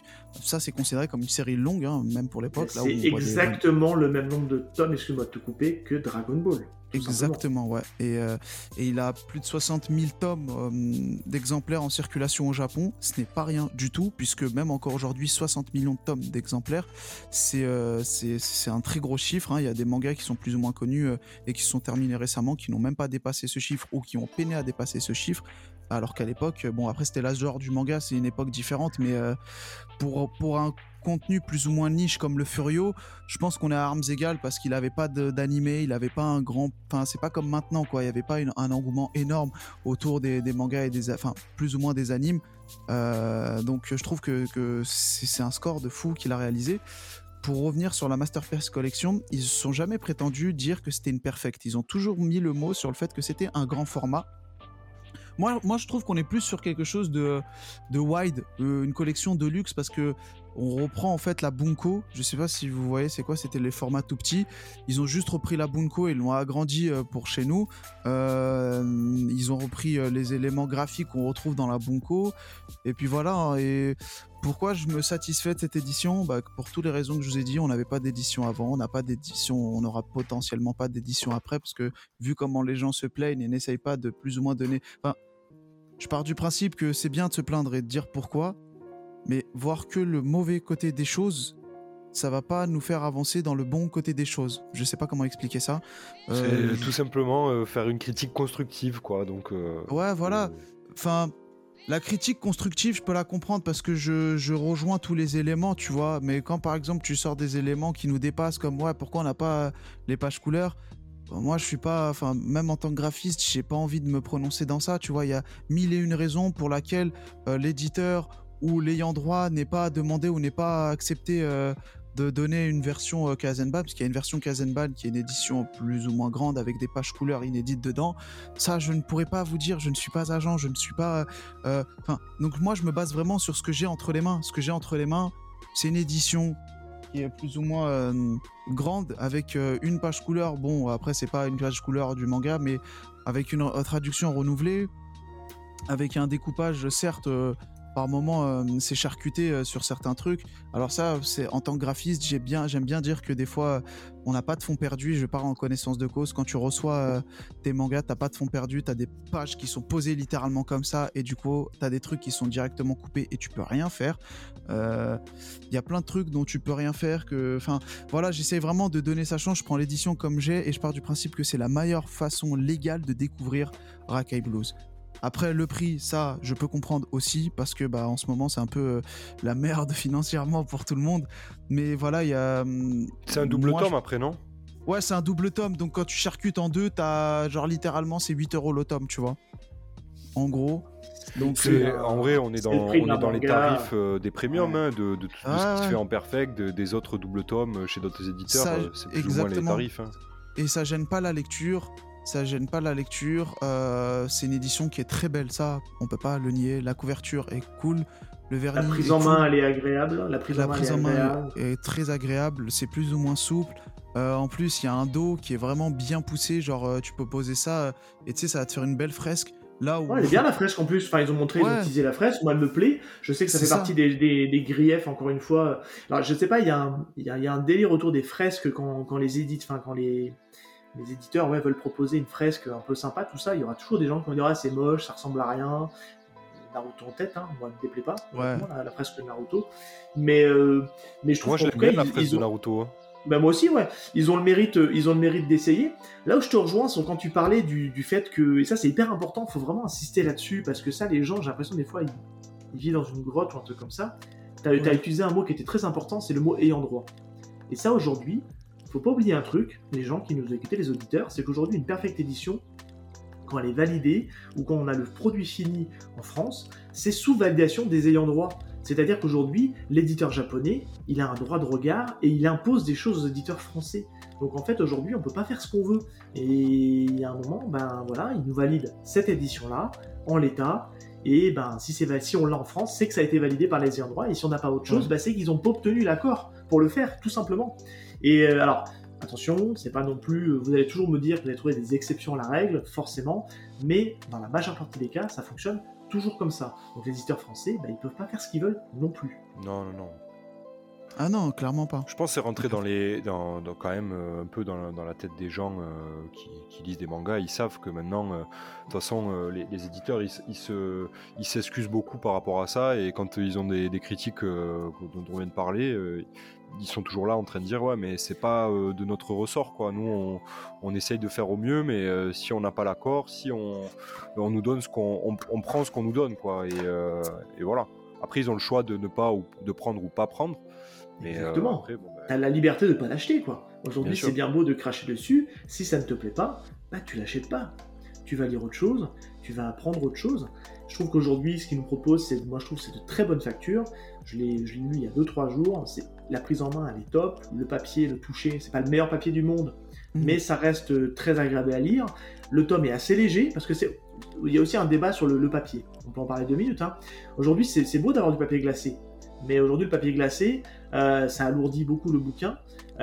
J'ai lu en fait Évangélion là, récemment, là, quand on enregistre, j'ai lu ça ce matin. Il est magnifique. Évangélion, magnifique. Hein. Mais par contre, le petit bémol, c'est que c'est un peu lourd à la prise en main quand même. Tu vois, tu peux pas forcément le tenir comme tu veux. Alors que l'édition de Rokudenashi, et ben en fait, dans la prise en main, c'est comme si tu lisais en termes de poids un petit manga classique, tu vois, mais sur un format beaucoup plus grand. Parce que je trouve que ce qui apporte beaucoup à cette édition-là aussi, de Rakaï Blues, c'est qu'on a un super grand format qui donne la part belle, et ça on peut en parler aussi, au dessin de Morita, qui est juste somptueux. Enfin, ça a 34 ans, on l'a dit tout à l'heure. Moi je trouve que ça n'a pas pris une ride. C'est juste somptueux, quoi. C'est magnifique. Le trait de l'auteur est juste... moi, je trouve fou. Enfin, je sais pas ce que vous en pensez, mais... Bah... Oh. Vas-y, Luchisco. Non, vas-y, je te laisse. Non, mais justement, moi, j'allais dire que je pourrais pas trop me prononcer là-dessus parce que je n'ai pas encore pris le tome. Justement, je comptais sur vous pour me chauffer. Et je comptais sur cette émission pour peut-être me chauffer et tout, parce que pour ma part, pour l'instant, je suis pas emballé, mais parce que les récits furieux, je trouve ça cool, mais je suis pas non plus trop là-dedans. Je suis plus sur d'autres types de récits, mais je suis quand même curieux. Et je pense que je vais quand même peut-être passer le pas, mais bon, c'est à mon bon vouloir. Donc je pourrais pas trop vous dire de ce que je pense de Rokudenashi Blues. Voilà, ouais. Ma petite parenthèse. Bah moi en vrai pour Rokudenashi, je suis satisfait à 1000%. Après peut-être que c'est le cœur qui parle un peu trop. Je suis satisfait à 1000% parce que moi, mes tomes de l'édition j'ai lu, c'est moche, c'est jaunâtre, c'est pas beau, c'est tout petit, c'est très daté. En fait, il faut du renouveau dans un catalogue. Et moi, je voulais vraiment que les gens découvrent au mieux le titre, tu sais, qu'on retrouve en librairie, que tu rentres, tu vois plein de belles rééditions et que lui, là, en fasse partie. Il faut qu'il mérite sa couronne. C'est un roi sans couronne, il lui faut sa couronne. Et c'est le meilleur moyen de rendre cette couronne à Rokudenashi. La Star Edition a permis de redorer le blason de Inoué et de Slam Dunk auprès d'un nouveau lectorat. Mais c'est pas une blague, parce que avant la Star Edition, parce que les gens disent « Ouais, elle est honteuse, la Star Edition », mais c'est dans le même cadre, c'est dans le même délire. La Star Edition, il y a beaucoup de choses très négatives à dire dessus, mais elle a permis de mettre en avant d'une excellente manière Slam Dunk, au point où là, Kana réfléchit à faire une perfecte édition. Alors qu'avant cette Star Edition, on n'avait rien. On avait littéralement une édition similaire à ce qu'on pouvait retrouver pour Rokudenashi, et on ne trouvait pas les 32 ou 36 tomes originels de Slam Dunk. C'était impossible. C'était un SMIC aussi, c'était pareil. Là, les gens peuvent découvrir légalement, et la moins chère possible, une édition similaire à ce qu'on pouvait retrouver à l'époque. Et ensuite, s'intéresser à l'auteur, au manga, au titre. Et je pense qu'énormément de personnes ont découvert Slam Dunk et Vagabond, ainsi que Reel derrière. Là, je pense que là, quand tu vas prendre cette édition, tu vas découvrir Morita, tu vas découvrir Rookies, et pourquoi pas Shiba Inu, qui est un autre titre de Morita. Et même là, actuellement, il est en train de faire un manga avec Katsura, donc l'auteur de Z-Man, un putain de manga. Il me semble que c'est Katsura, hein, je suis pas sûr. Hein. Il faudrait que je recheck. Je suis pas sûr, mais avec un grand mangaka, je vais voir. Hein, mais je pense que cette édition, déjà, juste sur le côté prestigieux, elle en vaut la peine. Maintenant, après, pour tout ce que tu viens de dire, que ce soit sur la prise en main, que ce soit sur la couverture, moi je suis extrêmement fan du vernis sélectif sur le logo. Le logo, je le kiffe énormément. La fresque dans le dos, elle est discrète, elle est bien. Elle me rappelle un peu les fresques que tu peux retrouver chez Ikigami et Rainbow chez Kaze. Ouais, donc c'est à dire que c'est discret, mais quand tu vois sur une mangatech, ça, c'est pas agressif. Faut vraiment bien regarder pour voir que, par exemple, là j'ai Ikigami devant mes yeux. On voit le visage du protagoniste, qui est vraiment fondu dans la masse, bicolore, tu vois, avec le logo et les numéros de tome à chaque truc, comme ça, c'est pas agressif, t'es pas perdu. C'est vraiment, je trouve qu'il y a beaucoup de points positifs, comme beaucoup de points négatifs, mais ça, c'est un truc que tu retrouves dans toutes les éditions, en vrai de vrai, tu vois. Mais il y a toujours, des points d'amélioration, ou des choses qui auraient pu être mieux faites comme ça, mais encore une fois... Quelles sont les contraintes, en fait, qu'ils ont eues ? C'est surtout ça qu'il faut se poser comme question. Et puis, je pense qu'aujourd'hui... On est un peu une génération aussi, attention, je vais peut-être me faire jeter des pierres, mais on est un peu une génération aussi d'enfants pourri gâtés. On a une offre quand même qui est quand même assez énorme en termes de manga aujourd'hui, et qu'aujourd'hui, bah voilà, on a quand même des superbes choses. Il faut essayer d'être un peu positif sur ce qu'on a et sur ce qu'on a cette possibilité d'avoir en France. Et aujourd'hui, ben voilà, il nous propose quelque chose de quand même plutôt pertinent, je trouve. Je te rejoins là-dessus, Luchisco. Et à un prix qui tient la route. Et c'est cool, il faut y aller. Parce que pour moi, c'est tout un pan de l'histoire du manga qu'on a cette chance de pouvoir redécouvrir dans une édition qui est très cool, vraiment. Après, il faut comprendre une chose, hein, c'est aussi un business. Ouais, ça reste des entreprises. Hein. Ah oui, donc ils font pas ça pour la culture. Pas que, en tout cas, en partie, mais pas que. Et donc, du coup, tu te prêtes au jeu du business. Et je pense que, par exemple, pour Slam Dunk, là où... je crois qu'au Japon, la Perfect, elle est déjà sortie depuis un moment. Peut-être Kana aurait peut-être pu avoir la possibilité, enfin les gens peuvent se dire ça, c'est que Kana aurait peut-être pu avoir la possibilité de sortir directement la Perfect de Slam Dunk plutôt que de passer par cette Deluxe. Alors bon, il y a ces histoires d'ayant droit, etc. et c'est hyper compréhensible, mais il faut comprendre aussi qu'en termes de business, c'est plus intéressant pour eux de sortir une Deluxe de cette manière-là, puis de ressortir une Perfect pour d'autres, pour des gens qui ont adhéré à Slam Dunk avec la Deluxe et qui veulent avoir un plus joli, une plus jolie édition, etc. Enfin, il y a tout un... je n'ai pas envie d'appeler ça une méta, mais en tout cas un processus qui nous amène à ça. Ouais, c'est ça. Bah, on regarde pour... moi, je te comprends parfaitement. C'est un business, c'est des entreprises. Leur objectif, c'est aussi de garnir leur compte en banque. Hein, on va pas se mentir. C'est des sociétés à but lucratif. C'est pas nos amis. Moi, j'aime dire qu'en gros, eux, ils veulent garnir leur compte en banque. Nous, on veut garnir notre Mangatech pour le bien de tous. Faut que chacun respecte la part du marché. Une bonne édition, une édition plutôt cool. Et la Mangatech sera remplie. J'aime bien aussi, par exemple, parler aussi... par exemple, Yu Yu Hakusho. Il y a beaucoup de personnes qui ont tapé sur la Star Edition. J'ose espérer que des personnes ne pourront pas lire la première version de Yu Yu Hakusho parce que le lettrage dans les 2 premiers tomes, elle est affreuse. J'ai revendu la mienne. Hein. Et les gens sont là en disant « Non, moi, j'ai pas revendu parce que la Star Edition, elle est moche. » À un moment donné, on est des fans de manga... Elle est pas moche, déjà, moi je l'aime beaucoup. À un moment donné, on est fan de manga, les gars, le contenu est plus intéressant que le contenant, et là on est face à quelque chose qui a changé de fond en comble. Nouvelle traduction, nouveau lettrage, un papier de meilleure qualité, on va pas se mentir, c'est blanc, hein, parce que moi mes tomes ils étaient jaunâtres, hein, c'est une ancienne édition. Je comprendrai jamais en fait pourquoi on va mettre en position... Enfin, des points négatifs, il y en a tout, même pour la meilleure équipe du monde au foot, tu vois.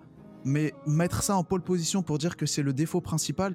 C'est ça un peu qui me gêne, parce qu'après des gens vont se baser uniquement sur ce défaut pour ne pas acheter une édition, et du coup ça freine en fait l'évolution du manga, et ça freine potentiellement aussi l'évolution des maisons d'édition, hein, parce qu'on va pas se mentir, depuis le confinement et l'arrivée de plein de créateurs de contenu, plein de nouveaux lecteurs, ils évoluent, ils essayent de satisfaire un nouveau lectorat, et si on se met constamment à les taper dessus, bah on va se retrouver dans les années 2000 du manga où les mecs n'ont plus rien à foutre de nous et n'essayent même pas de nous respecter, et j'ai pas envie de retourner dans cette époque, clairement. Et je l'ai déjà dit...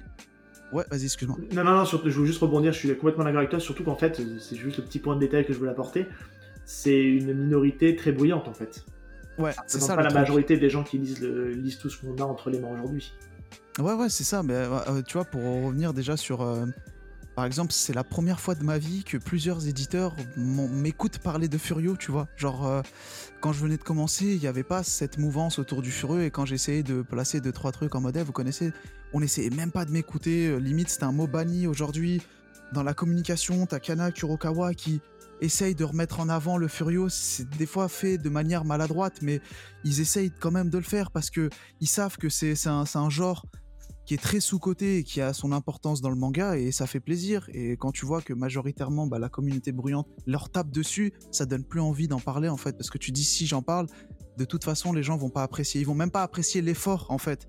Et ça me gêne un petit peu parce que ça fait qu'on va devoir retourner dans cette ambiance où on est là à se plaindre en disant ah, pourquoi on nous écoute pas. Avant on n'avait pas de réponse, là on en aura une, tu vois, en disant parce que vous êtes une communauté casse-couille entre grands guillemets. Et j'ai pas envie, clairement. Genre, je l'ai dit en live la dernière fois, vous avez pas niqué mon plaisir, les gars. Là, il y a Rakaï Blues qui revient. La prochaine étape, c'est Crows. Arrêtez de les faire chier, c'est fait de manière maladroite. Il faut juste les aider en disant bravo, vous essayez de faire les choses bien, mais il y a des trucs. Si tu fais ça de manière constructive et bienveillante, je t'assure qu'ils vont apprécier. Et ils vont même se dire putain, ils sont là pour nous aider plutôt que nous taper dessus, en fait. Bah, complètement. Donc voilà. Il y a deux types de professeurs dans la vie. Il y a celui qui veut t'aider en te disant que ce que tu fais, c'est un bon effort, mais c'est pas la bonne chose. Et il y a le deuxième, celui qui ne remarque même pas le bon effort et qui est juste là pour te faire perdre ta confiance. Et je pense qu'on a aussi ce devoir d'éducation en tant que fan de Furio. Et dans tout, édition, traduction. Ouais, puis c'est même, des belles même paroles, de fan de manga, ouais. Même de manga tout court, enfin, complètement. Enfin, je pense que ouais, c'est ça. C'est, si on veut élever le truc, il faut qu'on soit des adultes responsables et on essaie de faire avancer les choses de manière bienveillante. Ça sert à rien de Bah, tu vois, par exemple, j'aime bien comparer la communauté Isekai, ils s'en prennent plein la gueule de tous les côtés, des gens qui disent ouais, c'est une communauté de puants, ah, c'est des mangas nuls. Et bah, eux, ils attaquent pas, tu vois, ils te répondent très gentiment, très calmement, et ils te font bah, moi, je lis des Isekai maintenant, parce que j'ai parlé avec des spécialistes, entre grands guillemets, qui te conseillent des Isekai. Bah, il y a Louis sur Twitter avec qui je parle souvent, t'as aussi Prof Isekai aussi sur Twitter, et t'as même Taku de la chaîne MangaCorp qui sont de gros fans de Isekai et qui me propose quelques isekai et tu vois je m'y intéresse et c'est cool tu vois, alors qu'il y a quelques années j'aurais continué à insulter parce que j'étais un petit con tu vois, mais voilà ça change. On grandit. Non, mais c'est important, puis même au-delà de ça je pense que ça sert à rien de se diviser, on est tous autour d'un média en fait aujourd'hui qui peut rassembler plein de gens, peu importe les horizons, peu importe les différences qu'on peut avoir, et puis c'est aussi pour ça qu'il y a des genres différents dans le manga, parce que forcément les lecteurs de shonen ne sont pas les lecteurs de shoujo, même si aujourd'hui c'est en train de bouger tout ça, et puis on a l'avantage aujourd'hui d'avoir quelque chose qui grandit tous les jours, donc il faut en prendre soin, parce que sinon on va casser le jeu avec lequel on joue, et ça serait dommage de le casser. Ouais, clairement, désolé, j'écris un petit message. Ouais, mais clairement, c'est ça aussi. La bonne nouvelle dans l'édition de Rokudenashi, c'est que des gens la connaissaient, mais ne se sont pas sautés dessus, parce que voilà, ils n'avaient peut-être pas l'envie de la connaître, et que maintenant, avec la réédition, et on va dire tout le bruit que ça fait, bah, ça pousse même les lecteurs les plus ardus à se dire tiens, bah, on va lui donner une petite chance à celui-là, et on va essayer de voir ce que ça peut donner. Donc il y a un nouveau lectorat à satisfaire, il y a aussi le noyau de fans qui n'a pas pu se choper l'édition J'ai lu, c'est moi, et il y a aussi le lectorat... Moi aussi. Ouais, voilà. Et il y a aussi cet ancien lectorat qui ne s'est tout simplement pas jeté dessus à l'époque et qui peuvent lui redonner une chance, quoi. Complètement, le but c'est de choper des nouveaux lecteurs. On conclut peut-être sur peut-être vos attentes, peut-être éventuellement, qu'est-ce que vous verrez dans des futurs... sous ce futur label-là de Pika Masterpiece. Je balance un nom parce que c'est une vieille série que j'ai pas pu terminer à l'époque. Moi, je verrais bien et j'aimerais bien revoir Get Backer. Voilà. Je balance un nom. C'est bien, ça. Pour les fans de Get Backer, c'était la série de mon époque et de ma génération. Bah, je le verrais bien sous ce label de Pika Masterpiece. Luchisco ? Moi, j'ai plusieurs titres en tête. J'aimerais bien voir Rookies. J'aimerais bien voir 3x3 Eyes, qui est un manga qui a marqué ma génération lorsque j'étais plus jeune. J'aimerais bien revoir aussi quelques pépites qu'on avait eues lors des années 90 dans le Jump, et pourquoi pas les revoir dans cette nouvelle édition.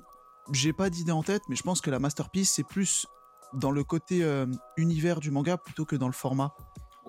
Ça se sent, et ils le disent que nous c'est des titres plus ou moins les titres à la médaille d'or en gros qui sont dans cette édition, donc je sais pas, mais pour l'instant je dirais plus ou moins 3x3 Eyes parce qu'il mérite aussi sa couronne, et peut-être Rookies parce que lui aussi mérite sa couronne, on verra.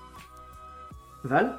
Ouais, moi j'aurais eu tendance aussi à dire Rookies parce que je sais que c'est un alors j'ai jamais lu Rookies, mais je sais que c'est un incontournable du récit de baseball. Et Dieu sait que le baseball au Japon c'est un peu le sport numéro 1, enfin, un des sports numéro 1 des plus gros. C'est le sport numéro 1. Ouais, c'est le sport numéro 1, on est d'accord. Et du coup avoir un manga qui parle de baseball, moi j'en ai jamais lu encore. Je sais qu'il en existe, mais je sais que Rookie c'est un peu une référence dans ce domaine-là, et ça serait lourd d'avoir une édition masterpiece d'un banger comme Rookies de son époque, quoi. Ouais. Je suis ton propos à fond. Et toi, du coup, Seb ? Bah, et moi, comme je vous dis, moi, c'est Get Backer essentiellement là-dessus. Moi, je vais plutôt faire référence à surtout des mangas qui étaient édités chez Pika. Je vois bien aussi éventuellement du Clamp. Je ne suis pas un grand fan de Clamp, mais je pense que ça peut toucher en fait une certaine population qui serait carrément contente de redécouvrir du Clamp sous ce format-là, parce que on peut se dire le dessin de ces autrices est juste et juste ma boule, hein. Enfin, c'est franchement qu'elles ont un super dessin. Et non, après ils ont, après c'est Pika Edition, ils ont des sacrées licences, hein, mine de rien, sous dans leur label. Je sais que là en ce moment on a donc on en a pas parlé, mais on pourra en parler un jour. Il y a on a Evangelion qui est ressorti chez Glénat, mais Pika eux, ils avaient le, je sais pas s'ils l'ont toujours, ils ont Gundam, ouais. Donc ça pourrait être ils aussi. Les ont plus. Ils les ont plus. Ok, bon, tu vois. Mais pourquoi pas, on sait pas un jour. Peut-être qu'ils les récupéreront, mais c'est. On est... Peut-être dans une masterpiece aussi, c'est une bonne idée ça. Ça peut être une bonne idée parce que c'est le genre méca sur le côté un peu gigantesque se prête assez bien, je pense, à ce grand format. Et puis moi, en vieillissant, je vous dis quelque chose, moi, c'est je suis une saucisse. On se moquait de Val. Sur une précédente émission sur le fait qu'il soit une saucisse, alors même sur une émission qui n'est pas encore sortie, c'est ça, mais qui va bientôt sortir d'ailleurs. Alors, on se moque de Val sur le fait qu'il soit une saucisse. Moi je suis plutôt une saucisse sur tout ce qui est perfect, grand format, parce que je trouve que c'est hyper agréable de redécouvrir un manga dans un grand format. Donc voilà. Je ne sais pas ce que veut dire saucisse, hein. Il m'appelle comme ça depuis quelques semaines. Voilà. Donc si vous pouvez nous aider à savoir ce que veut dire saucisse, c'est très cool. Parce que même moi, ok, d'accord. Saucisse de Toulouse, bien sûr, hein, parce que voilà. Mais, parce que monsieur de Toulouse, voilà. C'est pas bien. Enfin bref. Bon, ben, je pense qu'on arrive au bout. On a bien échangé, c'était très très cool. Merci Luchisco d'avoir accepté l'invitation. Merci à vous, hein, c'était méga cool, franchement. Merci à toi surtout. Et on a surtout pour coutume aussi de refaire un petit peu où est-ce qu'on peut te retrouver. Donc vas-y, où est-ce que tu es le plus actif ? Alors, en ce moment, je suis le plus actif sur Twitter et Instagram, mais essentiellement sur Twitter parce que c'est un contenu direct, c'est des tweets, ça va vite. Après, le contenu où je suis le plus proliférique, ça c'est différent, ce sera... Donc le contenu où je suis le plus proliférique, ce sera YouTube principalement, où je me donne un fond, c'est un contenu que je protège. Et on va retrouver Instagram où je vais plus ou moins proposer des vidéos, des reels sur des mangas de environ une minute.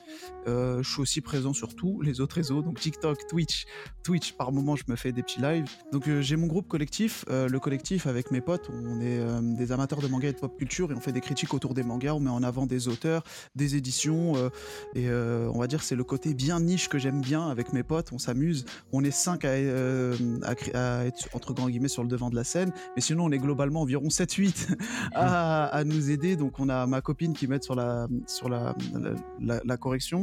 On a la copine aussi d'un des chroniqueurs qui nous aide aussi sur la correction, et on a un autre collègue qui est censé peut-être venir, on essaye de le forcer, il s'appelle Joe, pour qu'il soit un des chroniqueurs actifs du collectif. Mais voilà, ça c'est on va dire là où on me retrouve le plus. Mais voilà, il me suffit de suivre un peu partout, pas forcément en même temps, mais j'essaye souvent de faire la passe-passe entre mes différents contenus, et puis voilà.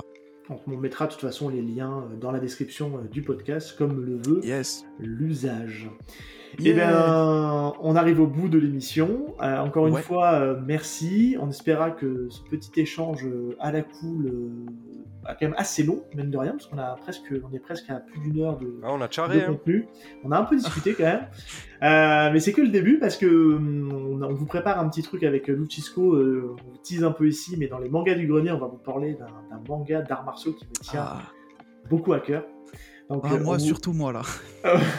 Mais on sera deux en fait, je crois qu'on sera deux passionnés à parler de ce grand manga d'arts martiaux qui pour moi, je le dis tout de suite, je vous le dis, hein, il arrive tout en haut, c'est le moi aussi des mangas d'arts martiaux. On en avait parlé, mais moi aussi, mais bon, clairement. Bon, ben je pense qu'on va faire une super émission. Et ben on se dit à très bientôt tout le monde. Merci pour l'écoute et puis à très vite dans un prochain épisode de Y a-t-il un pilote dans le manga. Ciao tout le monde. Ciao. Salut.